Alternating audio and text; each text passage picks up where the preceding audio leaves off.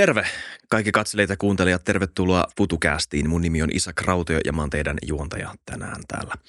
Meillä on taas jälleen kerran presidentinvaali keskustelu. Tällä kertaa ehdokas Pekka Haavisto vieraana. Tervetuloa FutuCastiin. Kiva olla täällä. Toista kertaa. Ö, olit kerran vieraana eduskuntavaalien aikana ja nyt pres- Näin taisi olla. Kyllä. Tämmöinen jatkuva vaalien tahti tässä. Kyllä. Joskus me otetaan semmoinen rentojakso, missä sulla on pikepaita päällä ja joo. lomalla. Ja, Ilman vaaleja. Se olisi hyvä. Se olisi kiva. Ö, Vaaleista puheen ollen, miten nämä vaalien vikat viikot usein poikkeaa siitä kampanjasta muuten? No tulla just kiertueelta oltiin Porissa, Oulussa, Kokkolassa, Raahessa, Jyväskylässä, Viitasaarella. Helpommin sanoa kohta, missä ei ole oltu. Eli kampanjabussilla kierretään. Ja vikat viikot ehkä poikkeaa muusta vaalityöstä niin, että ihmiset on herännyt vaaleihin. Yleisö tulee paikalle enemmän kaikkiin tilaisuuksiin. Meillä on loppuun myytyjä iltatilaisuuksia ja muuta.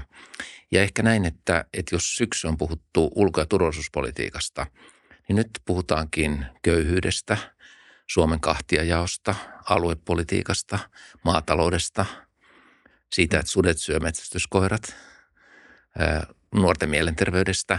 Eli se ää, kysymysten repertuaari yleisössä Mm. on paljon suurempi, koska enemmän ihmisiä tulee mukaan ja kaikki ei ole ulkopolitiikan spesialisteja eikä siitä niin kiinnostuneita. Tämä on itse asiassa erittäin kiinnostava vaihe.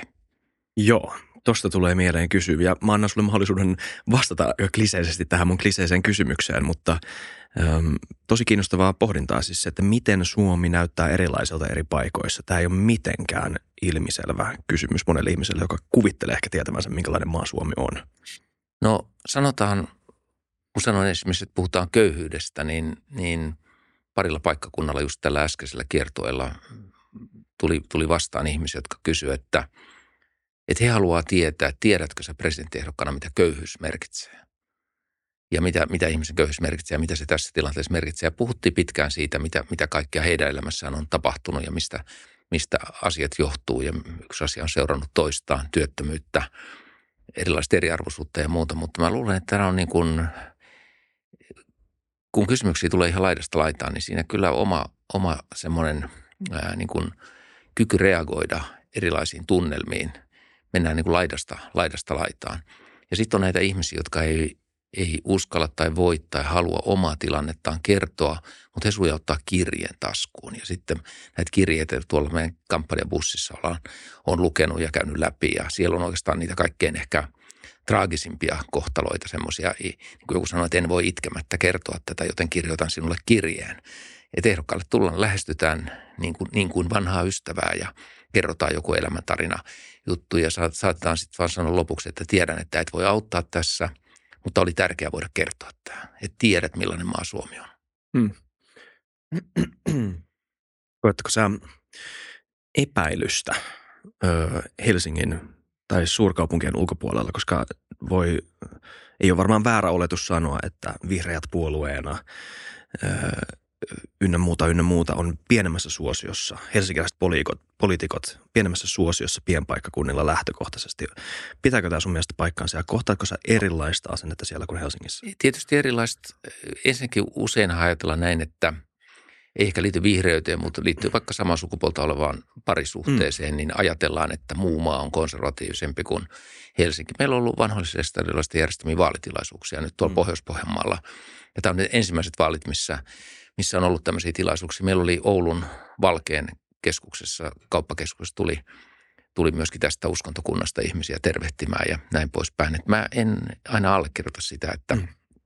muu Suomi on konservatiivisempi tai epäilevämpi ja muuta. Ja tuolla Närpiössä, jos meillä oli eilen pysähdys, niin tuli, tuli nyt vähän tämmöisiä ukkoja ottamaan fanikuvia. Ja mä kysyin sitten, että mikä sä oot muuten ammatiltasi? Ukko sanoi, että turkistarhaaja.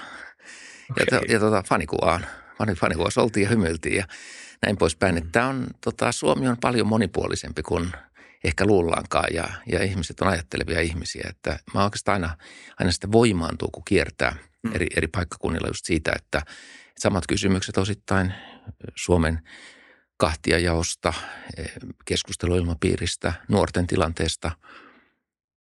Me oltiin Tervajoella ja oltiin edellisessä paikassa Ylivieskassa oli oikeastaan tätä susi-keskustelua käyty. Sitten tultiin Tervajoelle.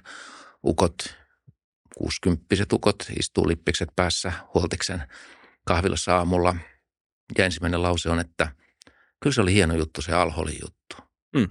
Ja sitten mä kysyin, että mitä sä tarkoitat? Ja hän sanoi, että lapsi pitää aina auttaa.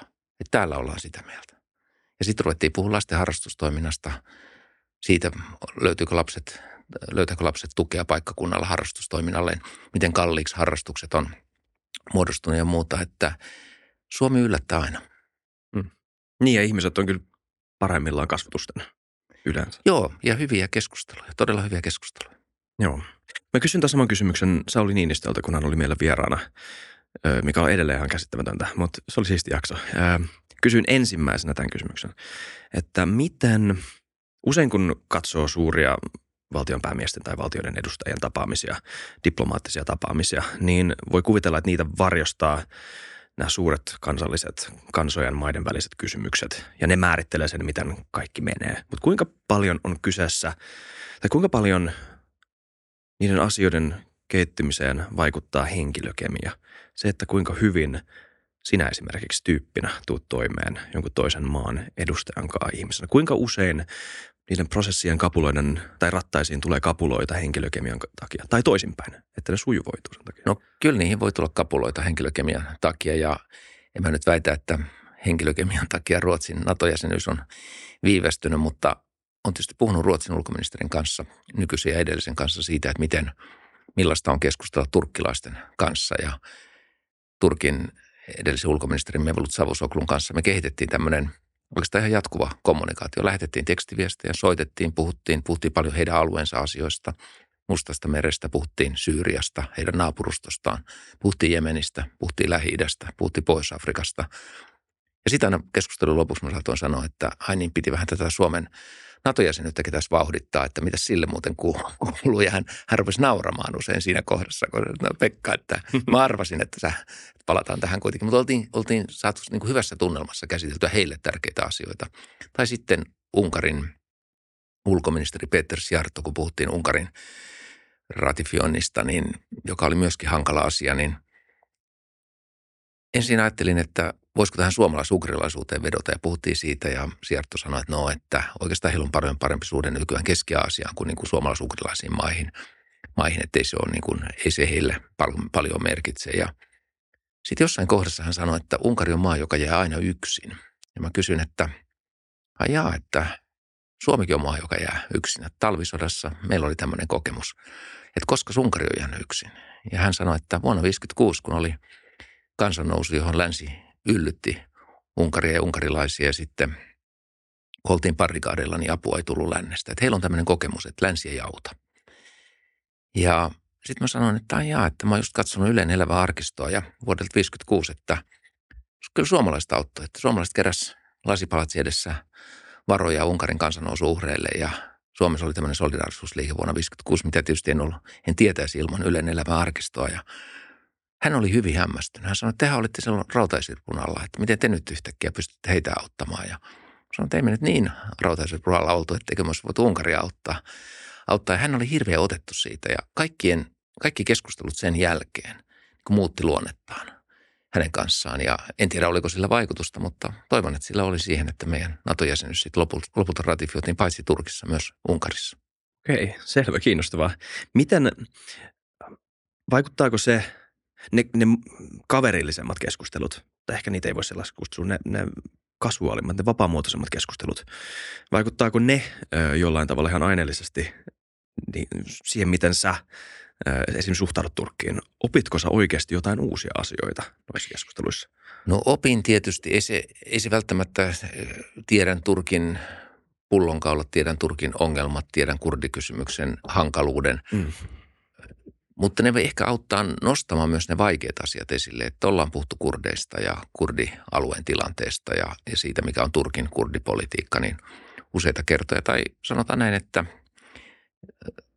Kiinan ulkoministeri Wangin on tavannut joitakin kertoja ja, ja mulla on yksi semmoinen neljä ja puolen tunnin keskustelu hänen kanssaan on jäänyt mieleen, koska se tapahtui korona-aikana ja kävin Kiinassa vartavasti häntä varten, varten ja hän oli varannut siihen aikaa ja Mehän käytiin kaikki ihmisoikeusasiat läpi. Me käytiin uiguurikysymykset ja Tiibetin kysymykset ja kaikki. Ja jollain tavalla siinä, kun tuntee ihmisen ja on puhunut useamman kerran hänen kanssaan ja siinä on jollain tavalla semmoinen niin kuin keskinäisen kunnioituksen tai jonkinlaisen ymmärryksen ilmapiiri, niin pystyy menemään vaikeampiin asioihin. Ja, ja se itse asiassa siinä hyötyy. Siinä, ne vaikeimmat asiat ei kuulosta hyökkääviltä silloin, kun niitä nostaa esiin, silloin kun ihmisellä on jonkinlainen muu, muu suhde. Ja samaten tietysti Yhdysvaltain ulkoministeri Antoni Blinkenin kanssa, niin meillä oli, meillä oli semmoinen hyvin niin kuin nopea suhde, että jollain tavalla naksahti paikalleen, että on, on helppo nostaa luuria, soittaa ja käytävällä vetästä hihasta, että hei, Toni, mulla on yksi asia.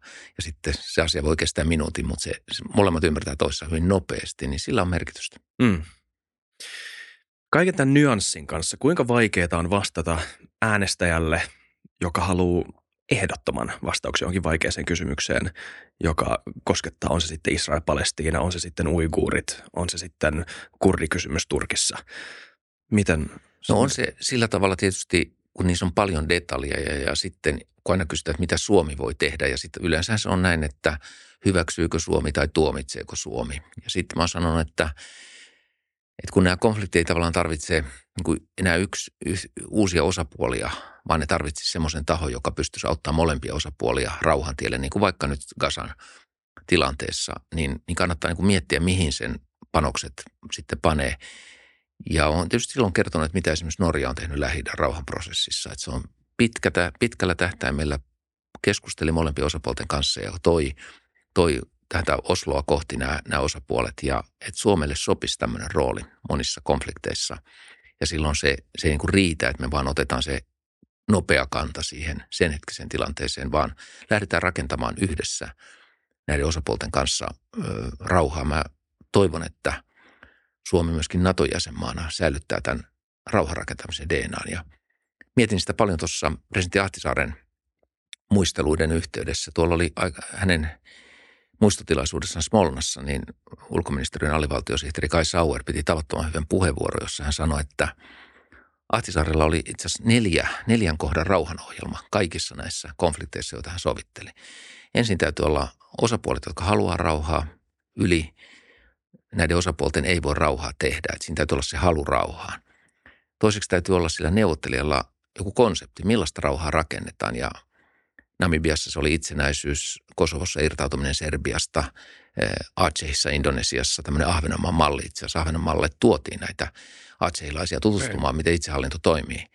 Sitten Ahtisaari kolmantena käytti alihankkijoita, eli käytti YKta, osasi käyttää YK-järjestöä, osasi käyttää NATOa, osasi käyttää EUta. Että hän niin kuin käytti kansallista järjestelmää, tuo, toi sieltä näitä palasia, mitä kukin osaa. Ja tekee.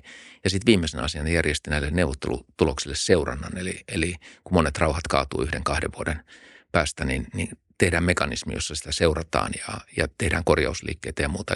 Itse asiassa näillä neljällä asialla hän neuvotteli niin kuin kolmella eri mantereella, rauhansopimukset. Ajattelen, että Suomella voisi olla tämmöistä meidän DNAssa, tämmöistä osaamista jatkossakin. Hmm. Tuossa on valmiina jatkokysymys. Miten tämä neljän kohdan malli voisi mahtua tähän nykyiseen Gaasan ja no itse asiassa laajemmin Palestiina Israelin tilanteeseen? Muu tulee mieleen esimerkiksi heti sellaiset haasteet, että ei tällaista tilannetta ole muualla. Mistä hakea verrokkistrategioita? Ja sitten toisaalta nämä järjestöt, joita Ahtisaari käytti alihankkijoina, ei niiden kansainvälinen status ole samanlainen enää. Miten sä näet tämän? No mä oon ajatellut niin, että, että eihän tässä on niin kuin enää mitään muuta lainausmerkeissä järkevää ratkaisua kuin kahden valtion malli, josta on aikaisemminkin puhuttu, mutta nyt se jollain tavalla aktualisoituu.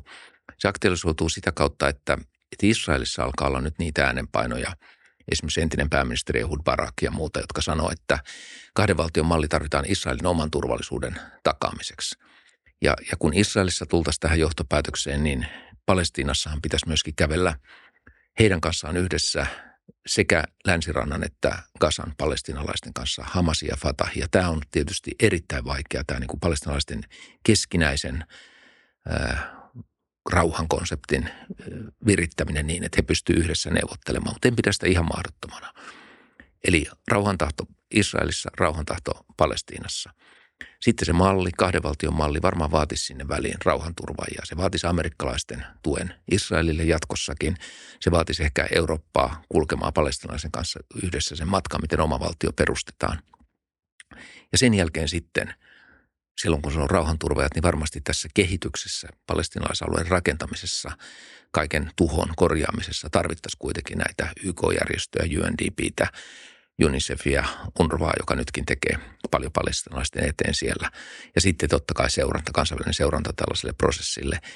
Ja joku malli on kuitenkin parempi kuin ei mitään mallia. Ja mm. nythän me ollaan semmoisessa niin kuin kaoottisessa tilanteessa, jossa tähän konfliktiin alkaa sekaantua Libanonin ja Hisbollahin tilanne ja Jemenin tilanne ja Jemenin hutit ja siellä takana Iran. Ja oikeastaan on samaa mieltä tuon Yhdysvaltain ulkoministeri Antoni Blinkenin kanssa, että jos halutaan pitää Iran poissa tästä konfliktista ja konfliktin laajenemisesta, niin on pakko lähteä rakentamaan tätä kahden valtion mallia. Mm. Se vie niin kuin Iranilta myöskin se argumentin pois, miksi he tähän haluaa lainausmerkeissä sekoontua ihan niin kuin mielestään palestinalaisten puolesta. Kyllä. Tämä saattaa kuulostaa vähän naivilta ja todella todella kyyniseltä jatkokysymykseltä, mutta kuinka, ollaanko me kauempana kahden valtion mallista nykyään kuin koskaan? Se vastustus ei vaikuta olevan, että jos taisi Hesarin kysely, niin täysin samaa mieltä, täysin eri mieltä, vaan puhutaan ihan erilaisesta vastustuksesta. Palestinaisten puolelta monet ei koe koko valtion, Israelin valtion olemassaoloa oikeutettuna. Ja israelisten näkökulmasta, miksi antaa rajat, suvereenius, mahdollisesti puolustusvoimat maalle, joka saattaa radikalisoitua muutamassa vuodessa? No Israelin osalta täytyy tietysti muistaa, että, että ei vain se, mitä, he on, mitä on nyt tapahtunut Gazassa, vaan, vaan aiemmin, mitä on tapahtunut länsirannalla, heidän nämä settlementtinsä ja Kyllä. niiden laajenemiset, jotka on ollut vastoin, vastoin tapahtuneita sopimuksia. Ja, ja toisaalta sitten palestinalaisten puolesta on hyvä muistaa se, että hehän ei ole järjestäneet myöskään vaaleja pitkään aikaa. Ja kun on puhunut palestinaishallinnon kanssa, niin kyllä mua vähän vaivaa, että sieltä puuttuu nuoret, sieltä puuttuu naiset. Se on hyvin vanha sukupolvi tällä hetkellä vallassa, niin kuin Arafatin jälkeinen sukupolvi. Ja jollain tavalla kansainvälisen yhteisön pitäisi myöskin heidän kanssaan kävellä tähän moderniin aikaan. Mä muistan, kun olin vetämässä tällaista ympäristöselvitystä miehitetyillä palestinalaisalueilla 2000-luvun alussa ennen äh, Hamasin valtaan nousua Gasassa. Ja, ja jo silloin oli, oli, se oli toisen intifadan aikaa ja oli niin kuin äh, järkyttävän vaikeata saada israelilaiset ja palestinalaiset samaan pöytään. Mun bravuudi oli tuolla Genevessä semmoisten neuvottelujen vetäminen, missä molemmat delegaatiot oli tullut. He oli tulleet vähän niin kuin henkensä uhalla, koska äh, toisen intifadan aikana ei saanut toisen osapuolen kanssa neuvotella, ainakaan palestinaisten puolesta. Ja meillä oli neuvotteluhuone, se oli semmoinen pitkä pöytä. Ja ensin tuli Israelin delegaatio sisään ja sanoi, että ihan hyvältä näyttää, että voidaan aloittaa neuvottelut. Sitten tuli palestinaisten delegaatio katsomaan niin sitä huonetta. He sanoi, että ihan hyvä homma, mutta he ei kyllä istu samassa pöydässä israelilaisten mm. kanssa. Mm. Poistui siitä ja käänsi selkänsä. Ja no sitten me jaettiin se pöytä kahteen osaan, että kun ei ole sama pöytä, niin on eri pöytä. Sitten tuli paljon israelilaiset sisään, että nyt näyt, miltä tämä näyttää. He sanoivat, että no vähän naurettavaa, että kyllä he olisivat voineet istua samassa pöydässäkin, mutta jos nyt tätä vaaditaan, niin voi he tähän tulla. Ja sitten oli palestinalaiset ja joo, paljon paremmalta näyttää jo, mutta itse asiassa he ei halua nähdä näitä israelaisia. Ja kääntyi, kääntyi pois siitä ja mitäs me sitten tehtiin? Sitten me tuotiin semmoinen iso sermi näiden kahden pöydän väliin, niin että mä puheenjohtajana näin ne molemmat pöydät, mutta he ei nähneet toisiaan. Sitten tuli israelilaiset sisään ja sanoi, että tämä alkaa olla jo naurettavaa, että mehän tultiin tänne neuvottelemaan. Nyt teillä on tämmöinen sermi tässä välissä. Me sanottiin, että olisi hienoa, kuitenkin voisitte tässä neuvotella ja pyydetään teitä jäämään. Ja pitkin hampainen sitten jäi ja sitten tuli palestinalaiset sisään ja sanoi, että joo, nyt näyttää paljon paremmalta, mutta he itse asiassa halua kuulla sitä yhtä henkilöä siellä siinä israelisten delegaatiossa. Ja silloin me, oli meidän vuoro sanoa, että mm. me soitetaan YK pääsihteerille Kofi Annanille ja hän soittaa teidän pääministerille. Mitä täällä Genevessä tapahtuu tällä hetkellä? Että tämä on nyt se seuraava asia, mitä tässä tulee tapahtumaan. Mm. Että joko te istutte tähän tai tämä puhelinsoitto lähtee nyt liikkeelle. Silloin ei ole, ei tarvitse soitella mm. YK pääsihteerille ja muuta. Sitten he istu pöytään ja israelaiset tuli ja keskustelut meni ihan odotetusti, odotetusti ihan hyvässä hengessä. Sitten tuli ruokatauko ja me oltiin varattu niille erilliset kabinetit. Ja sitten palestinalaiset sanoivat, ei, että tämä koski vain tätä virallista neuvottelusta. Että totta kai he voisivat niin ruokatauolla puhua näiden israelisten kanssa niin kuin silmätysten. Ja sille ihmisille, jota heidän ei pitänyt lainkaan kuulla, niin heillä oli eniten asiaa. Ja silloin mä ajattelin, että voi Jessus, tätä neuvottelukulttuuria, että tämä on vaikeaa.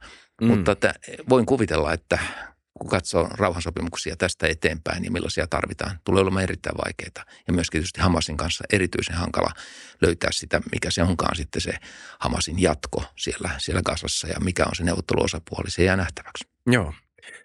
Puhuit siitä, että minkälaista on samaistua ulkopaikkakuntalaisiin suomalaisiin ja minkälaisia erilaisia kysymyksiä siellä on. Kuitenkin muiden suomalaisten kanssa ehkä keskimäärin voi sanoa, että jaatte maailmankatsomuksen ja muut asiat aika lailla yksi yhteen.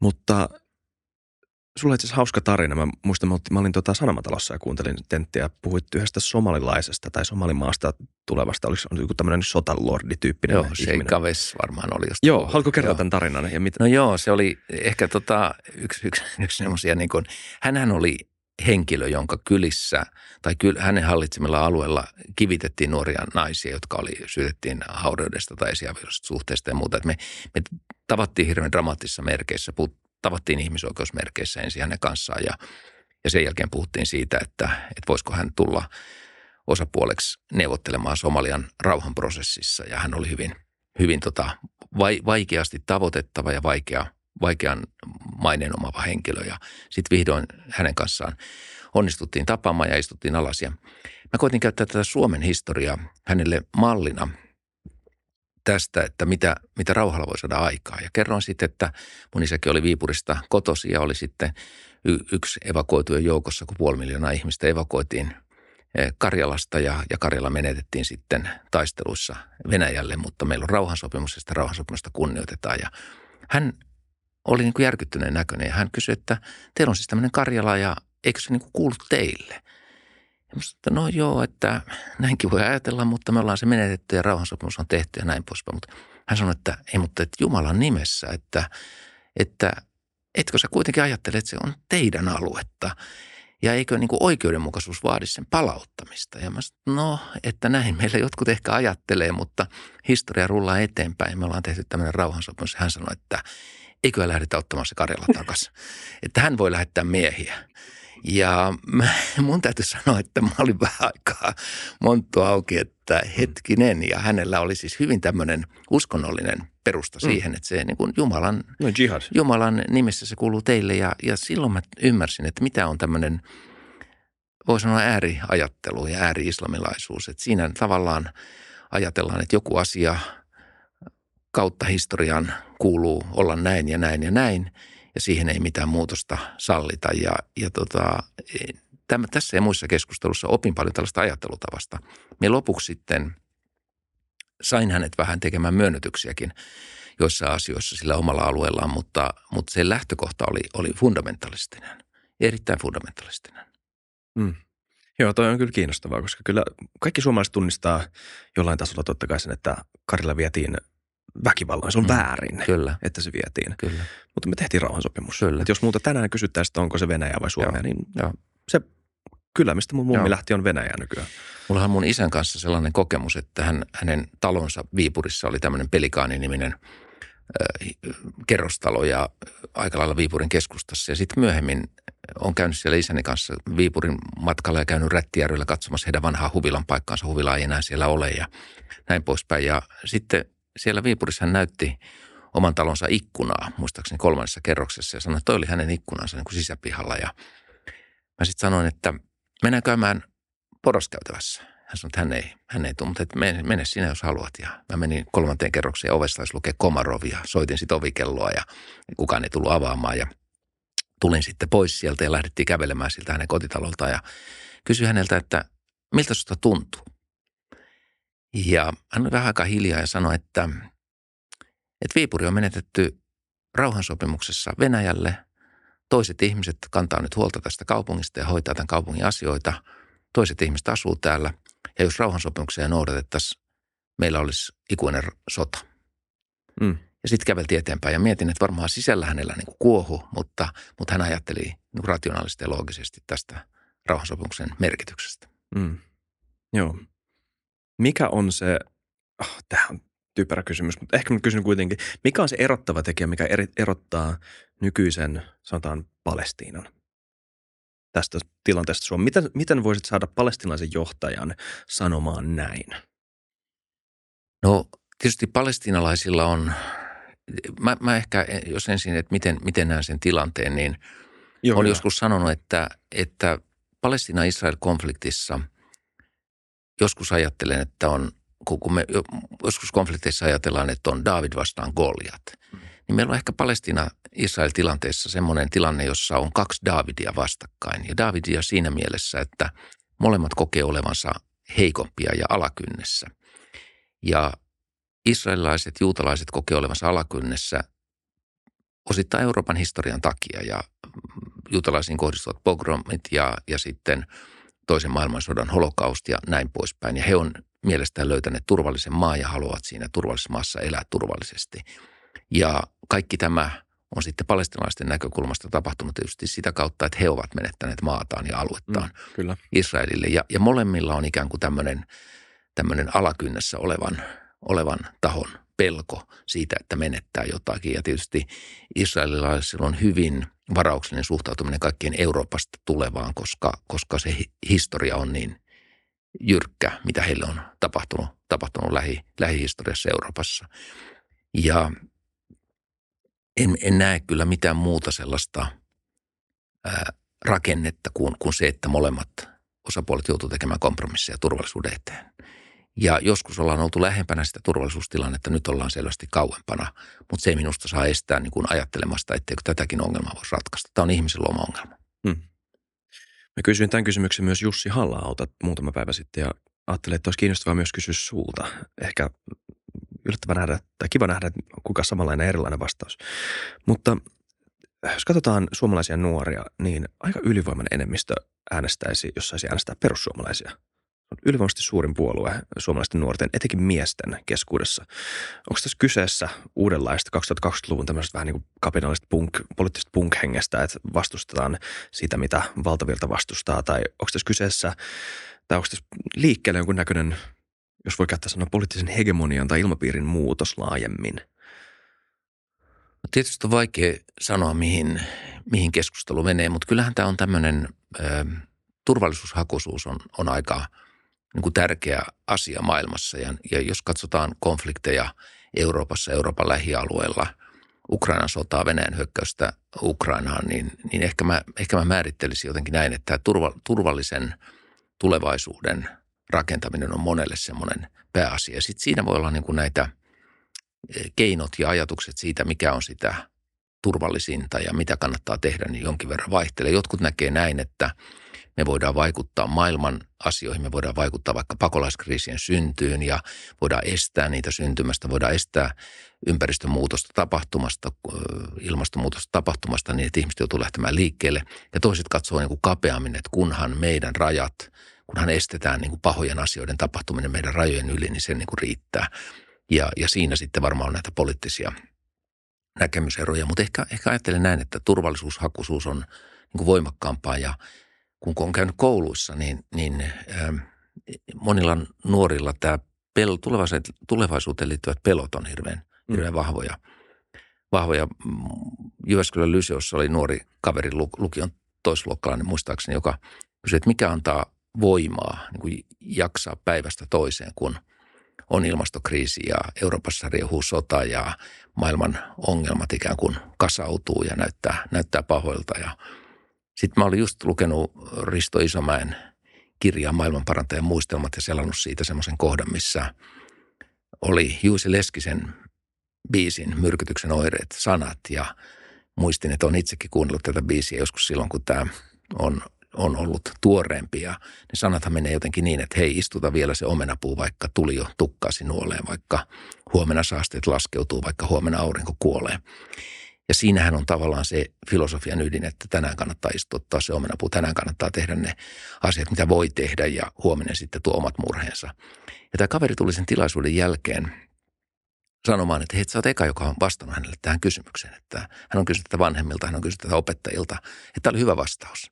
Ja mä ajattelin, että jaa, että, että se oli se vastaus, joka mulle ekana tuli mieleen, eikä se nyt niin syvällinen vastaus ehkä ollut, mutta, mutta selvästi halutaan niin kuin miettiä, että mikä on se voima, joka pitää vireessä ja millä voimalla jaksetaan tuleviin päiviin ja näin poispäin. Ja tällaisia vastauksia etsitään. Nämä on todella hienoja keskusteluja ollut kouluissa nyt tämänkin vaalikiertojen aikana juuri tämän tyyppisten kysymysten ympäriltä. Mm, kyllä. Joo, no on varmasti asioita, mitä monet nuoret esittää tulevaisuuden huolikseen, mutta mä veikkaan, että sieltä kuuluisi myös, etenkin jos kysyy näiltä perussuomalaista nuorilta, sieltä saattaa kuulua maahanmuutto on, ö, tota, ö, kysymyksistä ö, huolia. Sieltä saattaa ky- kuulua huolia siitä, että ehkä oma kunta on näivettymässä ja oma taloudellinen tulevaisuus, se lupaus siitä, että mun elämä tulee olemaan parempi kuin edellisten sukupolvien, niin se näyttää jollain tavalla horjuvan, ellei jo särkyvän. Ja saattaa kuulua, ja ehkä myös tämä poliittinen korrektius, mitä ikinä siitä mieltä onkaan, niin, niin tota, että on kiva ö, vastustaa sitä, mitä pidetään ikään kuin salonkikelpoisena. Niin kuuletko sä tämmöisiä asioita myös? Totta kai aika paljon liittyy niin kuin vihapuheeseen ja, ja puheella alistamiseen ja tämmöiseen. Että tässä on niin kuin vihapuheesta kaksi argumenttia, joka tulee tuolla kentällä vastaan. Toinen on se, että on tärkeää saada sanoa, mitä ikinä haluaa sanoa ja on tärkeää voida vaikka polttaa koraneja, koraneja tapahtui, mitä tapahtui. Ja sitten tietysti me ollaan nähty nyt, mitä Ruotsissa tapahtuu tai, tai mitä ruotsalaisille tapahtuu maailmassa silloin, mm. kun tämmöisiä provokatiivisia ö, sananvapauden nimessä asioita tehdään. Ja vihapuheesta mä jotenkin ajattelen näin, että, että sehän ei ole oikeastaan puhumista tai sananvapautta, vaan sehän on pyrkimystä alistaa toinen tai hiljentää toinen tai vaientaa toinen. Ja näitä vihapuhumisen uhreja tulee kyllä nuorissa paljon vastaan. Mä Raahessa tapasin oppilaan, joka kaikki oppilaiden edessä sanoi, että tämä on hänen kolmas koulunsa, että hän on aikaisemmin, aikaisemmasta kahdesta lähtenyt niin kuin kiusaamisen takia. Ja jotenkin se eh, nuorten kyky eh, puhua näistä vaikka kiusaamisongelmista tai mielenterveysongelmista tai masennuksesta, niin tämähän on niin kuin huikea. Mä ajattelin että omaa ikäpolvea, niin eihän kukaan olisi itse sanonut, että mulla on ollut vähän näitä mielenterveysongelmia tai että mä tarvisin, mä oon, mä oon joutunut turvata ammattiauttajan apuun. Ihmiset puhuu näistä asioista ja nostaa nämä esille. Ja siinä maailma on muuttunut tavattomasti, mutta myöskin esimerkiksi se kokemukset koronan aikaan, niin monethan silloin kun tuli etäkoulua ja etäopiskelua ja muuta, niin yksinäistyi – vahvasti ja e, eristäytyy ja on, on vaikea niin kuin luoda sosiaalisia suhteita, vaikea saada uusia ystäviä. Mä olin Helsingissä semmoisessa kohtaus tiloissa tuolla. Heillä on Vallilassa ja Malmilla tilat ja meitä oli noin 40 siinä keskustelussa ja kävi myöhemmin ilmi, että ei ole koskaan näin isolla porukalla puhunut näistä, mutta mä kysyin, että kertokaa jotain kiusaamisesta. Ja sitten yksi toisensa jälkeen kertoi niin omia tämmöisiä kiusaamistarinoita ja mitä on tapahtunut ja – Meillä on yli tunti siinä kierroksessa ja sitten mä sanoin, että kertokaa jotain yksinäisyydestä. Ja sitten yksi toisensa jälkeen siis aivan huikeita, mutta myöskin raskaita tarinoita siitä istuu kotona pimeässä. Ajattelee, niin kuin ajattelee, että naapuri varmaan luulee, että mä oon kuollut, kun mä istun täällä pimeässä ja muuta, mutta et ei, ei halua eikä uskalla mennä, mennä ulos eikä ole ketään kaveria. Ja sitten on joku tämmöinen paikka tai tila, joku kohtaus ry, niin sitten tämmöisiä ihmisiä tulee, tulee yhteen ja pystyy niin kuin löytämään voimaa ja voimannuttamaan toisiaan ja muuta. Että miten tärkeitä nämä erilaiset palvelumuodot, vapaaehtoistyö, kaikki tämä ja totta kai sitten ammattiauttaja-apu voi monille nuorille olla. Ja usein, puhuttiin paljon näiden nuorten kanssa siitä, että usein se yksikin turvallinen kontakti – tai se yksikin turvallinen aikuinen voi olla se todella se käänteen tekijä. Ja se ei välttämättä tarvitse edes olla se ammattiauttaja, vaan se voi olla kuka vaan, joka jaksaa niin kuin pysähtyä ja kuunnella. Hmm. Luuletko sä, että tässä on kyseessä tässä ja muissakin politiikassa näkyvistä ilmiöistä mä muotoilen uudestaan tuon kysymyksen. Onko sun mielestä nykyään liberalismi ja demokratia, ylipäätään liberaali demokratia, sopimuspohjainen sääntöpohjainen maailmanperusta. Siitä puhutaan usein geopoliittisella tasolla, mutta myös niin kuin kansalliset demokraattiset instituutiot ja meidän tapa organisoida maamme poliittisesti, niin monet näistä niin perustavanlaatuisista periaatteista näin nopeasti muuttuvassa maailmassa, onko se haastettu? Onko ihmisillä niin kuin vähemmän ja vähemmän uskoa siihen, että tämä on hyvä systeemi? Onko meistä tulemassa niin kuin sille piiloantidemokraattisempia. Ihan vaan sen takia, että maailma on muuttunut niin paljon ja monet tämmöiset lainalaisuudet on se sitten nettikeskust, nettikeskustelukulttuuri, vihapuhe, öö, nopeasti muuttuvat maat, öö, öö, tota, teknologia, öö, ehkä joku voisi sanoa ydinperheen tota, merkityksen katoaminen tai ainakin muuttuminen, riippuen poliittisesta taustasta. Ihmisillä on omia huolia näistä asioista. Niin koetko sä, että demokratian ja liberalismin pitää jotenkin todistaa itsensä uudelleen modernin aikana, että tämä on hyvä järjestelmä edelleen? Yksi ajatus, jota, jota mä oon miettinyt, että, että silloin kun monet asiat muuttuu, niin, niin jotkut ihmiset ajattelevat, että kaikki muuttuu. Ja sitten samalla täytyy kuitenkin todeta, että jotkut asiat pysyy paikallaan. Ja sanotaan, jos puhutaan sen kansainvälisen politiikan tasolla, niin me ollaan paljon puhuttu siitä, että pitäisikö demokraattisten maiden lyöttäytyä vielä vahvemmin yhteen ja perustaa mm. demokraattisten maiden liittoja. Miksi me oikeastaan ollaan yhdessä näiden epädemokraattisten maiden kanssa ja miksi me hyväksytään niitä. Ja sitten siellä toisessa päässä on vaikka nyt sitten nykyinen ja tähän asti toiminut YK, jossa siis, jos, jos meidän pitäisi tänä päivänä perustaa YK, jos sitä ei olisi, ja me tehtäisiin tämmöinen, meillä olisi tämmöinen loistava idea, me sanottaisiin amerikkalaisille, että hei, me ollaan keksitty tämmöinen juttu, että pannaan kaikki maailman maat niin kuin samaan järjestöön, että otetaan sinne Kuuba ja Pohjois-Korea ja ja Irak ja Iran ja, ja kaikki nämä mm. yhteen Kiina. Mitä tuumisitte tällaista ideasta? Niin sehän ammuttaisi alas ihan heti. Mm. Sehän pidettäisiin niin kuin järkyttävänä ajatuksena. Sitten kun se kuitenkin on siellä olemassa, yli 190 maan YK – niin me kiitellään sitä, että, että joissain asioissa, ei kaikissa valitettavasti, turvallisuusneuvosto on aika halvaantunut, mutta joissain asioissa, humanitaarisen avun asioissa tai kehityskysymyksissä tai naisten asemassa tai lastenjärjestö UNICEFissa, se toimii kuitenkin aika hyvin. Se toimii kenttätasolla mm. monessa maassa tehokkaasti ja hyvin. Ja, ja sitten me ollaan siihen niin kuin vähän salaa tyytyväisiä kuitenkin, että tätäkin tapahtuu. Ja tämä on ehkä vähän se sama, niin kuin mä ajattelen niin kuin kansallisesti. Me nähdään hirveän monia puutteita demokratiassa. Me nähdään äänestysprosentti ei oikein sitä, mitä se pitäisi olla ja me nähdään passiivisuutta ja, ja näin poispäin. Mutta sitten jos meidän pitäisi keksiä, sanoa, että okei, lopetetaan tämä systeemi ja keksitään tähän joku uusi tilalle tai luodaan tyhjästä joku uusi tilalle, niin sekään ei ole kauhean helppoa. Et vähän tämmöinen Churchillin ajatuksella, että demokratia on niin kuin kurja hallitsemismuoto, mutta toistaiseksi paras, mikä on keksitty. Että, niin. että, että sen, sen, siihen, sitä voi kritisoida hirveän monella tavalla. Ja siihen mä oikeastaan liittäisin – me puhutaan hirveän vähän esimerkiksi näissä presidentinvaaleissa kansalaisyhteiskunnasta ja kansalaisyhteiskunnan toiminnasta. Ja mä, mä katson Suomea oman taustanikin takia hirveän paljon niin kuin kansalaistoiminnan ja kansalaisyhteiskunnan silmin. Että jos meillä olisi Marttoja ja Punaista ristiä ja WWF ja, ja tiepalvelumiehiä ja ihan kaikkea tätä, niin tähän olisi paljon köyhempi yhteiskunta. Ja monet asiat jäisi hoitamatta, jos meillä olisi vapaaehtoistyötä. Ja, mm. ja, ja tavallaan hirveän paljon tässä edelleen perustuu tässäkin demokratiassa ei sille, että me ollaan valittu tietyt ihmiset tietyille paikoille, vaan sitä, että me ollaan tämmöinen yhdistysten ja yhteenliittymien maa, jossa kansalaiset itse on aktiivisia metsästysseurat, ihan, ihan mikä vaan kansalaistoiminnan muoto on, on, on semmoinen, jossa kansalaiset niin kuin itse organisoituu tekemään niitä asioita, joista on kiinnostuneita, joita pitää tärkeänä. Ja ilman sitä organisoitumista, niin me ei oltaisi Suomi. Mm, joo. Ja jos joku mielestä toi oli tota, liian helppo ja pehmeä kysymys, niin mun kysymys ei ollut siis, että onko sun mielestä demokratia hyvä vai huono juttu.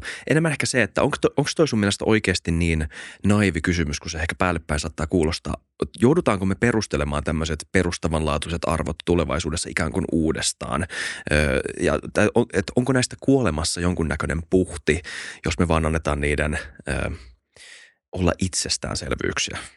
No tietysti aina on niin kuin – Suomesta käsin. Mä, mä olin jossain semmoisessa eduskuntakeskustelussa, tässä oli joitakin vuosia, jossa eduskunnan äh, nuoria kansanedustajia, nuoria naiskansanedustajakin tavallaan heiltä kysyttiin joku kansainvälinen, oliko Etelä-Afrikasta joku vierasryhmä kysyi, että miten, tämä, miten teillä voi olla niin kehittynyt tämä niin kuin naisten asema Suomessa. Ja sitten joku en nyt halua nimetä henkilöä enkä puoluetta, mutta naisedustaja kuitenkin vastasi, että joo, tämä on ihan tämmöinen itsestäänselvyys Suomessa, että tämä on aina ollut tällaista. Ja mulla on melkein semmoinen sisäinen raivo heräsi, että ei en... tämä ole ollut aina tällaista, että jos meillä olisi ollut Minna Kanttia, jos meillä olisi ollut naisten aidosti tätä demokratialiikettä aikanaan, Lusina Hagman ja kaikkea tätä, niin eihän me oltaisi ollenkaan siellä, missä me nyt ollaan. Että tässä on valtava duuni takana, mm. että, että esimerkiksi tasa-arvokysymys on näinkin pitkällä ja silti on vielä puutteita on – paljon perheväkivaltaa ja muuta. Jotenkin sellainen sisäinen raivo mussa heräsi, että ei tämä nyt niin helppoa ja niin itsestään selvää ole. Mutta tota, tietysti ulkomaisten vieraiden edessä ei, ei nyt halua ruveta riitelemään, riitelemään, mikä on tämä historia. Mutta hirveän monet asiat, jotka näyttää itsestään selvää, vaikka meidän hyvä niin kuin huolenpito ympäristöstä ja se, että puolustusteollisuus on lakannut saastuttamasta järviin ja pilaamasta meidän järviä tai muuta. Ne on ollut hirveän ison taistelun tuloksia. Meillä on, meitä edeltävät ihmiset on niin kuin flaidannut ihan tosissaan, että näihin asioihin on saatu muutoksia. Ja, ja siinä mielessä mä ajattelen, että demokratia on kuitenkin, se on malli, jossa voi saada aikaan tuloksia ja onneksi meillä on ollut ihmisiä, jotka on pyrkinyt tuloksia aikaan saamaan. Mm.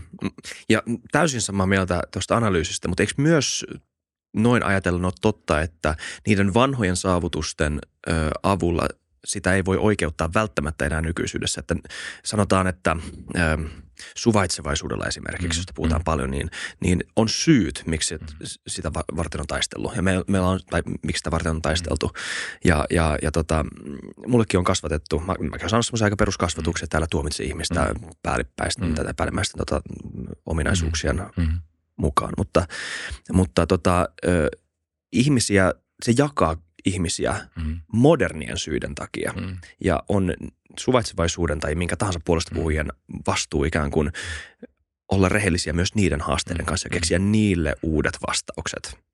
Eikö vain? No, tiet, joo, tietysti mielessä näin, mutta sitten kun sanoin juuri tätä, että eh, jotkut ajattelee, että kun, kun jotkut asiat muuttuu, että kaikki muuttuu. Että, että kyllä joutuu, jos vaikkapa paneudutaan ihmisen arvoon tänä päivänä, mm. niin kyllä mun täytyy tunnustaa, että kyllä me ollaan aika paljon siellä kristinuskon alkulähteillä ja humani, humanismin alkulähteillä, että nämä on niin kuin muutama tuhat vuotta vanhoja ideoita ja ehkä se demokratiakin sieltä Kreikan, Kreikan Ateenan, Ateenasta on, on niin kuin lähtenyt liikkeelle. Että nämä ei ole mitään ihan uusia ideoita, ja ne, mutta ne on kestänyt aika hyvin aikaa ja kestänyt aika hyvin. Ja sitten sit tämmöinen – kristinuskon perussääntö, että teet toiselle se, minkä toivoisit itselläsi tehtävän, niin se on, kestää aika, on kestänyt aika hyvin aikaa, eikä sitä ei tarvitse niin keksiä uudestaan mun mielestä, mutta ja tietysti voidaan sitä aatehistoriallisesti miettiä just, että mm. milloin, milloin nämä on tullut ja mitä, mitä mikin näistä on merkinnyt, mutta monet näistä on tärkeitä. Ja sitten kuitenkin tämä demokratia, jos nyt ottaa – esimerkin.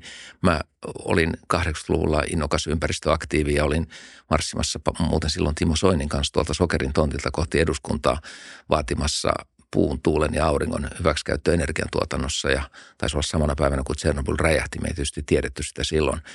silloin ja silloin mä ajattelin, mä muistan vielä sen tunteen, että mä en varmaan näe sitä päivää, kun nämä vaihtoehtoiset uusiutuvat energialähteet tulee käyttöön. Ja nyt kun mä katson ympärille niin, niin kuin Suomen mm. tuulivoima rakentamista, aurinkopaneelin rakentamista, sähköautoja tai muuta, niin mä ajattelin, että wow, wow, wow. Että mäkään en ehkä osannut kuvitella, että tämä muutos on näin nopea. Mm. Mutta ilman sitä, että on se muutoksen edestä tehty työtä, on ollut ihmisiä, jotka on tehnyt sitä työtä, niin oltaisiin tässä, missä ollaan. Kyllä. Ilmastonmuutoksesta puheen ollen, mm, tota, monen mielestä perustellusti yksi suurimmista poliittisista kysymyksistä, suurimmista ihmiskuntaa koskevista kysymyksistä, joka meillä on varmaan tällä vuosikymmenellä seuraavalla. Ja se on globaali kysymys, vaatii sellaista globaalia yhteistyötä, johon meillä ei välttämättä just nyt ole rahkeita. Siltä näyttää ainakin, ja eikä on näkyvillä, että tällä vuosikymmenellä tapahtuisi mitään tosi radikaalia. Tosin mehän ei voida tietää sitä. Mutta koska näin on, ja koska ne tavoitteet on kuitenkin niin ankaria, ne mitä tiedemiehet on, tiedeyhteisö on tota, asettanut poliitikoille, ne on niin vaikeita, niin pitäisikö meidän puhua enemmän myös ilmastonmuutoksen sopeutumisesta? No ehkä pitäisi puhua ja tietysti pitäisi miettiä näitä, miten elintarviketuotanto järjestetään tai miten niillä alueilla, joissa, joita kuivuus vaivaa, niin mitä, mitä, millä voidaan niin kuin helpottaa tilannetta. Mutta eh, mä olin tuolla nuorten, paitsi nuorten ilmastohuippukokous messukeskuksessa, jossa oli kaikki ehdokkaat, niin tuolla Puistokatu neljässä oli pienempi keskustelu, jossa oli näitä operaatio Arktiksen ihmisiä Joo. ja tämähän on niin kuin kiinnostavaa. Koska Meillä oli siinä, Anton Viera. Joo, ja koska siinä tulee tämä niin kuin uusi sukupolvi, joka sanoo, että hetkinen, että pitäisi tutkia näitä geoengineering-ratkaisuja tai luontoa ja ilmastoa muuttavia insinööriratkaisuja tai mitä kemikaaleja voidaan käyttää ja miten napajäätiköitä voidaan uudelleen jäädyttää tai miten tehdään verhoja mereen, jotka estää merivirtojen kuljetusta. Ja mä olin sille, että oho, että nyt ollaan aika kiinnostavissa asioissa ja mulle paljon uutta tässä. Sitten se oli tämmöinen äänestys, että kenen mielestä pitäisi näitä asioita tutkia vielä enemmän. Ja mä jotenkin vähän varovaisesti otin sekä punaisen että vihreän kortin esille, koska mä, mä ajattelin, että tässä on niin paljon tämmöisessä geoengineering-maailmassa niin paljon riskejä myöskin. Ja sitten mm. tämä argumenttihan näiltä nuorilta oli, oli se, että, että jos ei jos ei me näitä tutkita ja me näihin paneuduta, niin joka tapauksessa joku maa tai joku taho tulee käyttämään näitä tulevaisuudessa lisäämään sateita omalla alueellaan tai vähentämään kuivuutta ja kuumuutta omalla alueellaan. Ja jos katsoo viime kesän Eurooppaa, niin Etelä-Eurooppaa, niin miettii, että mitä kaikkea voi tapahtua. Mutta mennään, mennään kohti tuntematonta, mennään semmoisella vauhdilla kohti tuntematonta, että me ei tiedä tarkkaan, mitä tapahtuu. Ja on niin jännä nähdä, että nuori sukupolvi suuntaa sanansa tietysti munkin ikäisille ja sanoo, että hei te olette mokannut. Että te, te ette saanut sinä aikana, kun teillä oli niin kuin valtikka käsissä, niin tätä ilmastonmuutosta pysäytetty, nyt täytyy mennä radikaalimpiin keinoihin. Mä sitten vastaan, että mä oon syntynyt ilmastoneutraalin Suomeen. 50-luvulla Suomi oli ilmastoneutraali. Tämä muutos tähän pahempaan on kieltämättä tapahtunut yhden sukupolven kestäessä. Ja että mä vielä ajattelen ikään kuin järjen voittavan, että me saadaan, saadaan tämä suunta käännettyä, mutta tässä on valtavat haasteet edessä. Onko se totta, että Suomi oli? On, on. Ei ehkä ihan 58, mutta, mutta jotkut tutkijat sanoo, että joku 55 tai joku puoliväli 50-luvussa on ollut se, jolloin, jolloin meillä vielä, niin kuin jos vertaa nieluja ja päästöjä, niin, niin, niin ollaan, ollaan oltu ilmastoneutraali. Just niin, te, teollistuminen ei ollut niin pitkälle vielä ja oli niin paljon metsää. Näin juuri, näin juuri. Joka on aika kiinnostavaa. On, en fakta, tiennyt. Kiinnostava fakta. Kyllä. Vaikka aina, 30... puhutaan, aina puhutaan siitä, niin kuin, että, että se on sieltä vuosisadan vaihteesta 1900-luvun alusta ja muuta, mutta ei oltu vielä siinä vaiheessa. Niin just ehkä kaikki, tulee semmoinen intuitiivinen kuva, että kaikki maat on Iso-Britannia. Joo, öö, niin heillä saattoi olla toinen tilanne, niin. mutta että meillä ei vielä. Kyllä, okei, okay, jännä, jännä. Toinen asia, öö, noin mun kysymykset tota, liittyen demokratiaan on aika isoja ja epäkonkreettisia. kiitos kun vastasit niihin. mutta vähän samanlaisia kysymyksiä liittyen tähän ilmastonmuutoskysymykseen. Usein totta kai teidän, tai siis vanhempia sukupolvia, heihin osoitellaan sormea välillä tässä. Mutta toinen tämmöinen niin retorinen syntipukki on kapitalismi – markkinatalous. Että se on tämän kaiken takana ja se, että me ollaan niin ahneita, että kapitalismi kannustaa kasvuun ja bla bla bla tämmöistä. Onko se, onko se sun mielestä reilua? Pitääkö kapitalisminkin jollain tavalla todistaa itsensä uudelleen? Tai onko se maine huonompi tänään kuin sen pitäisi olla? Mun täytyy nyt viitata Jyväskylän Lyseon kaksi kertaa, koska kerroin, että siellä oli tämä kaveri, joka etsi vähän niin kuin toivon sädettä, että miten, mikä pitää toiminnassa. Mutta häntä ennen kysyy toinen lukiolainen, että – onko totta, että maailma johtaa salaliitto, joka kokoontuu Davosissa vuosittain World Economic Forumiin? Ja, ja, tota, ja sitten kerroin, että olen ollut World Economic Forumissa ja siinä edellisen kerran, kun siellä olin, niin siellä oli Suomen saamelaisia, Aslak Holmberg ja muita, muita aktiiveja. Ja siellä oli Helena Gualinga, joka on – Suomen ja Ecuadorin kaksoiskansalainen eh, tulee alkuperäiskulttuurista Ecuadorista. Joo, mä tein BBClle jakson. No niin, loistava, selostin sen, joo, joo, loistava hahmo. Ja hän piti pää, pääillallispuheen muistaakseni New York Timesin illallisilla siellä. Ja sanoin, että me voidaan sanoa monta asiaa niin kuin Davosista, mutta ne tapaamiset, joita itselläni oli, oli alkuperäiskulttuuriedustajien kanssa, oli eh, ihmisoikeusaktivistia, jotka ajaa esimerkiksi Ukrainan lasten oikeuksia ja tämän tyyppisiä heidän kanssaan. Että mä en nyt ihan allekirjoita sitä, että, että kaikki paha lähtisi tällaisista kokouksista, vaan päinvastoin siinä se on ehkä laajentunut ympäristö- ja ihmisoikeuskysymyksiin viime vuosina niin kuin paremmin. paremmin. No tämä ehkä vähän tämmöisenä sivupolkuna, että en usko siis salaliittoteorioihin, että maailmaa johdetaan Davosista – tai, mutta siellä käydään merkittäviä keskusteluja, se on totta. Mutta tähän sun kysymykseen kapitalismista ja markkinataloudesta, niin mähän on ollut silloin, kun on itse joutunut valitsemaan niin kuin poliittista suuntaa, niin 70-80-luvulla oli vielä tämmöistä taistolaisaikaa tai jälkitaistolaista aikaa, jolloin sanottiin, että kaikki ongelmat ratkee sosialismin myötä ja ympäristöongelmatkin tulee ratkemaan sosialismissa. Ja me sanottiin, että hei, kattokaa nyt vähän tuota Neuvostoliittoa, että eihän siellä ole mikään ongelma ratkannut, vaan päinvastoin asetumme nyt pahempaan suuntaan, että yhteiskuntajärjestelmä ei ratkaise ympäristöongelmia. Ja tässä me erottiin tietysti niistä, jotka etsii, etsii niin kuin vallankumouksen kautta mm. näitä, näitä ratkaisuja. Ja, ja silloin tuli tämä, että voidaanko tätä talousjärjestelmää käyttää ohjaamaan ympäristön kannalta parempaan käyttäytymisessä. Voidaanko tehdä veroja, ympäristöveroja, ympäristömaksuja, voidaanko ikään kuin tätä markkinataloutta hyödyntää ja, ja tehdä sosiaalisesti kestävää, mutta myöskin ympäristön kannalta kestävää markkinataloutta.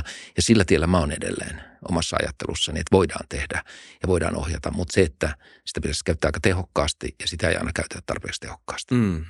Hauskaa, että nostin, nostit ton Veffin ö, puheeksi, koska siis me tehdään YouTube-podcastia, niin mm. tosi moni tota, jota varmaan mäkin kutsuisin salaliittoteoreetikoksi, katsoo meidän jaksoja, kommentoi aika usein. Ja mä oon myös ihan mielenkiinnosta halunnut tutkia vähän sitä, että mikä se skene on ja mitä ajatuksia siellä on. Ja he vastaisivat tuohon Tämä saattaa nyt vähän tämmöinen 2021 pointti, joten jos te olette nyt siellä katsomassa ja teidän mielestä me edustan teidän näkemystä väärin, niin kommentoikaa vaan. Mutta mä koitan mahdollisimman reilusti tässä sanoa yhden argumentin, mikä voisi sanoa sulle. Yksi tämmöinen niin iso huoli, mikä kohdistuu niin Veffiä kohtaan. Se liittyy tämmöiseen niin kuin yhteen sloganiin, että et tule omistamaan mitään ja olet onnellinen. Se liittyy kai johonkin PowerPoint-esitykseen, mikä oli ollut jossain tämmöisessä niin VEF-bukletissa. Mutta siitä tuli tämmöinen narratiivi, että tämä on heidän suunnitelma. Että he haluavat viedä omistusoikeuden pois ja sinä tulet kuitenkin olemaan onnellinen. Mutta kun sitä miettii sitä slogania ja katsoo sitä, että mihin se pohjautuu, miksi se sanoo näin, niin varmaan jollain tavalla tulee pitämään paikkaa. Me tullaan vuokraamaan enemmän tavaroita tulevaisuudessa. Me tullaan omistamaan tämmöisiä niin tilauksia eri palveluihin, kuten meillä on nyt musiikin ja leffojen suhteen Spotify, Netflix ja ehkä tulevaisuudessa tulee liittymään. Me tullaan ehkä oikeasti omistamaan vähemmän asioita tulevaisuudessa, mikä ehkä jollain tavalla saattaa muuttaa – meidän elämän, markkinatalouden lainalaisuuksia. Vaatiiko, niin kuin, tuleeko kestävä tulevaisuus vaatimaan ihan perustavanlaatuisia muutoksia siihen, että mitä me omistetaan, kuinka paljon me käytetään, minkälainen meidän elintaso on? No ennen kuin vastaan tuohon, niin taisi olla tämä taloustieteilijä Thomas Piketty, joka ehdotti, että jokaisen sukupolven jälkeen pitäisi niin kuin resurssit tasata – mm. tasata, että olisi ikään kuin 100 prosentin perintövero, jolloin yrittäjyys ja yrittelijäisyys olisi maksimissaan, jolloin jokainen sukupolvi joutuisi niin kuin sen lähtemään nollasta niin. ja tekemään sen oman omaisuutensa ja sitten taas tasataan ja sitten taas mennään eteenpäin. Mutta ei pitäisi keksiä tota, tuulta. Kukaan ei kerro, että miten tuuli saa, ei mitään tuommoista vaan. Niin, mutta se, se on mun mielestä tota, se, se on niin kuin tämmöinen ääri, voisi sanoa äärikapitalistinen ajatus myöskin, on. että, että jokainen, että se ääriyrittelijäisyys ja tämän tyyppinen, mutta herätti kiinnostavan keskustelun. Mutta tämähän on ihan totta, että omistamisen sijaan tullaan niin kuin tämmöisen jakamisen, jakamistalouteen ja, ja yhteisöllisempään talouteen. Ja tämähän on hirveän järkevää autojen osalta tai, tai palveluiden osalta tai tuotteiden osalta, jos taloyhtiössä on yhteiset työkalut tai tämän, tämän tyyppisiä yhteisiä tiloja. Tämähän on niin kuin se maailma, mikä, mikä selvästi hämöttää, että me voidaan vähemmällä omistamisella saada niin kuin sama elintaso ja silloin se on ympäristön kannalta järkevää, mutta nythän vasta etsitään näitä mekanismeja mm. ja muotoja ja koko ajan tulee uusia innovaatioita, uusia oivalluksia. Mun mielestä on positiivista. Kyllä. Öm, muuta, nyt tunnin jakso. Toivottavasti sulla on vielä muutama minuutti aikaa muutamalle kysymykselle. Antaa mennä. Jos, hyvä, mennään vaan. Tämä tota, öm, kaikki länsimaat tätä mä en ole kysynyt vielä kelläkään Tämä alhainen syntyvyys länsimaissa.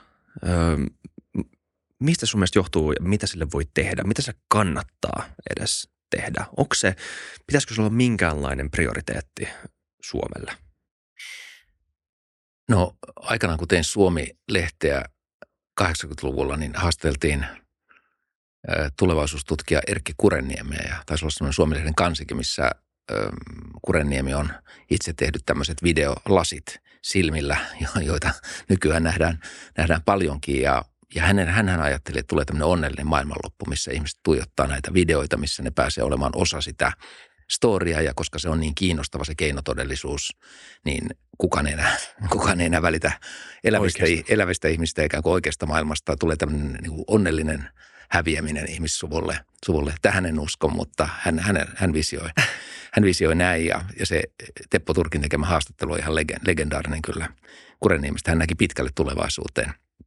Hän muun muassa toi eduskuntaan esittelynsä ensimmäisen mielipiteidensä vuoksi tuhotun tietokoneen, joka oli siis joutunut, joutunut uhriksi, joka oli potkinut sen, sen hajalle, kun se tietokone oli esittänyt erilaisia näkökantoja ja muuta. No joo, tämä oli Erkki Kureniemeä. Mutta tähän syntyvyyskysymykseen, jos mä ajattelen, niin ihmisten haluaa synnyttää lapsia maailmaa, jossa on turvallista, jossa on hyviä näköaloja heidän lapsilleen, jossa lapsilla on, on hyviä palveluja saatavissa, hyviä koulutuspalveluja, hyviä terveyspalveluja ja jossa yhteiskunta ja ympärillä olevat ihmiset suhtautuu lapsiin myönteisesti. Ja kyllä mä ajattelen, että vaikka Suomi on niin hirveän monessa asiassa maailman johtava maa, me ollaan kuulemma maailman onnellisin kansa, mitä aina kaikki, kuulemma. kaikki, kaikki suomalaiset ihmettelee keskenään, niin kyllä mä ajattelen näin, että sikäli kun se politiikan tekijöistä on kiinni, että voitaisiko me tehdä tästä maasta maailman paras maa lapsille ja nuorille. Voitaisiko me vielä tehdä jotain enemmän, että tämä niin kuin ajattelutapa – olisi lapsimyönteisempi ja tuki lapsiperheille olisi vahvempi ja voimakkaampi. Se, se ei ole vaan niin kuin lapsillisien määrää tai se ei ole vaan niin kuin pieniä luokkakokoja koulussa, mutta se on kaikkea sitä myöskin varhaiskasvatukseen satsaamista. Että jos me halutaan lapsia, niin, niin mun mielestä tämän, tämän, kaikki se, mitä me voidaan, mikä on meidän päätäntävallassa, mitä yhteiskunta voi tehdä, niin kannattaisi tehdä. Ja se, mikä mua ehkä tässä nykytilanteessa vielä vähän huolettaa, että meillä on ikään kuin – saadaan niitä ihania lapsia ja sitten ne muuttuukin kauhistuttaviksi olennoiksi murrosiassa ja, ja niillä on kaiken ongelmia. Mm. Ja sitten me ei oikein jakseta eikä osata tukea niitä niissä ongelmissa. Niin. Että me ikään kuin tuhlataan myöskin sitä inhimillistä energiaa jossain määrin. Että et sitten kun niitä lapsia on ja niitä nuoria on, niin, niin pitäisi auttaa eteenpäin ja löytämään niitä. Ja, ja tämä liittyy just tähän, mitä me puhuttiin, miten heidät kohdataan, millaisia vastauksia heidän avainkysymyksiä annetaan, millaisia palveluja, vaikka sitten mielenterveyspalveluja tai muita nuorilla on saatavissa silloin, kun tulee tämmöisiä ongelmallisia tilanteita. Tämä, tämä on kokonaisuus, josta mun mielestä pitäisi puhua enemmän. Mm. Onko se hankalaa se, että... Äm demografia määrittää niin monen muun poliittisen kysymyksen, että se on ihan umpipoliittinen toisaalta kysymyksenä, mutta myös yksilötasolla täysin epäpoliittinen kysymys ja täysin ihmisen yksityiselämään liittyvä kysymys, johon ei politiikalla sinänsä pitäisi olla minkäännäköistä sanomista, että saako joku lapsen vai ei. Se tekee tässä aika hankala kysymyksen. Näin se tietysti on, että onhan siinä tiettyjä, tiettyjä näitä, on jotain asioita, hedelmöityshoito ja adoptiokysymykset ja muuta, joista politiikassa voidaan päättää ja, ja ratkaista, millaisia vanhemmuuksia voi olla, millaisia parisuhteita voi olla. Kaikkea tätä, tätähän ratkaistaan politiikan kentällä. Mutta, mutta sitten ilmapiirikysymys, että onko – onko semmoinen lapsiystävällinen yhteiskunta, jossa koetaan, että lapset on tervetulleita ei vaan siihen perheeseen, vaan koko yhteiskuntaan. Onko ne, onko ne stepit sellaisia, mitä, mitä, jotka liittyy lapsen elämään, että onko ne sellaisia, että, että vanhemmat kokee, että tämä on turvallista ja tämä on kivaa ja, ja tämä, tätä lasta haluaa muu, muukin Suomi kuin vaan tämä, tämä perhe itsessään, niin ne on isoja asioita. Hmm. Okei. Okay. Vielä viimeinen kysymys tai viimeiset kysymykset liittyen vähän tuohon aikaisempaan teemaan.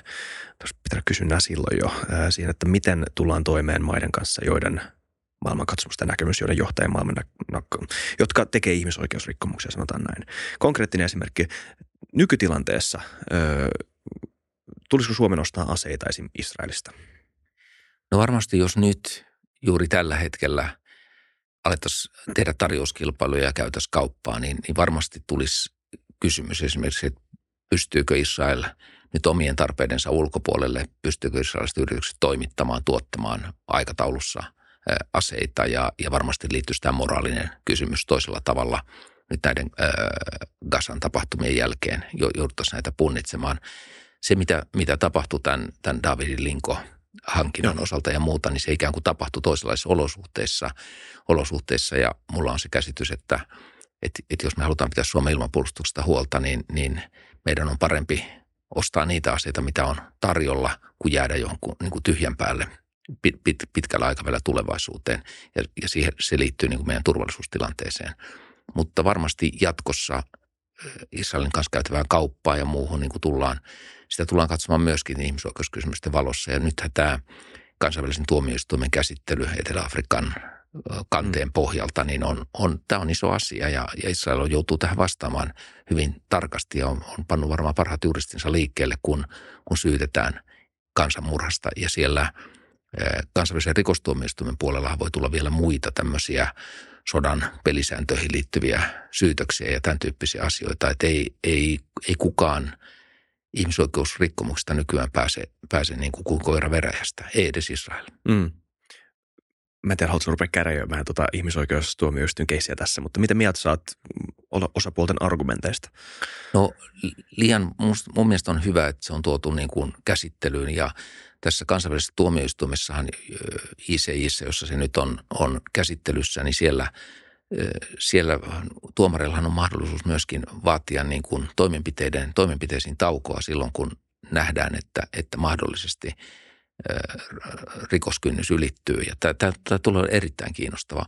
Mutta tämän lisäksi sitten, jos ajattelee sitä ICCn puolta, kansainvälisen rikostuomioistuimen puolta, niin, niin siellähän on sitten mahdollista esimerkiksi järjestöillä tuoda evidenssiä ja tuoda todistusaineistoa. Ja siellä on mahdollisuus esimerkiksi Suome, Suomellakin tukea sellaisia järjestöjä, jotka, jotka tämmöistä evidenssiä kerää. Ja sen, sen takia pidän näitä mekanismeja hirveän tärkeänä. Pidän sitä tärkeänä, että Suomi tukee tämmöisiä mekanismeja. Nämä mekanismit pitäisi aina olla käytössä konfliktitilanteissa. Hmm.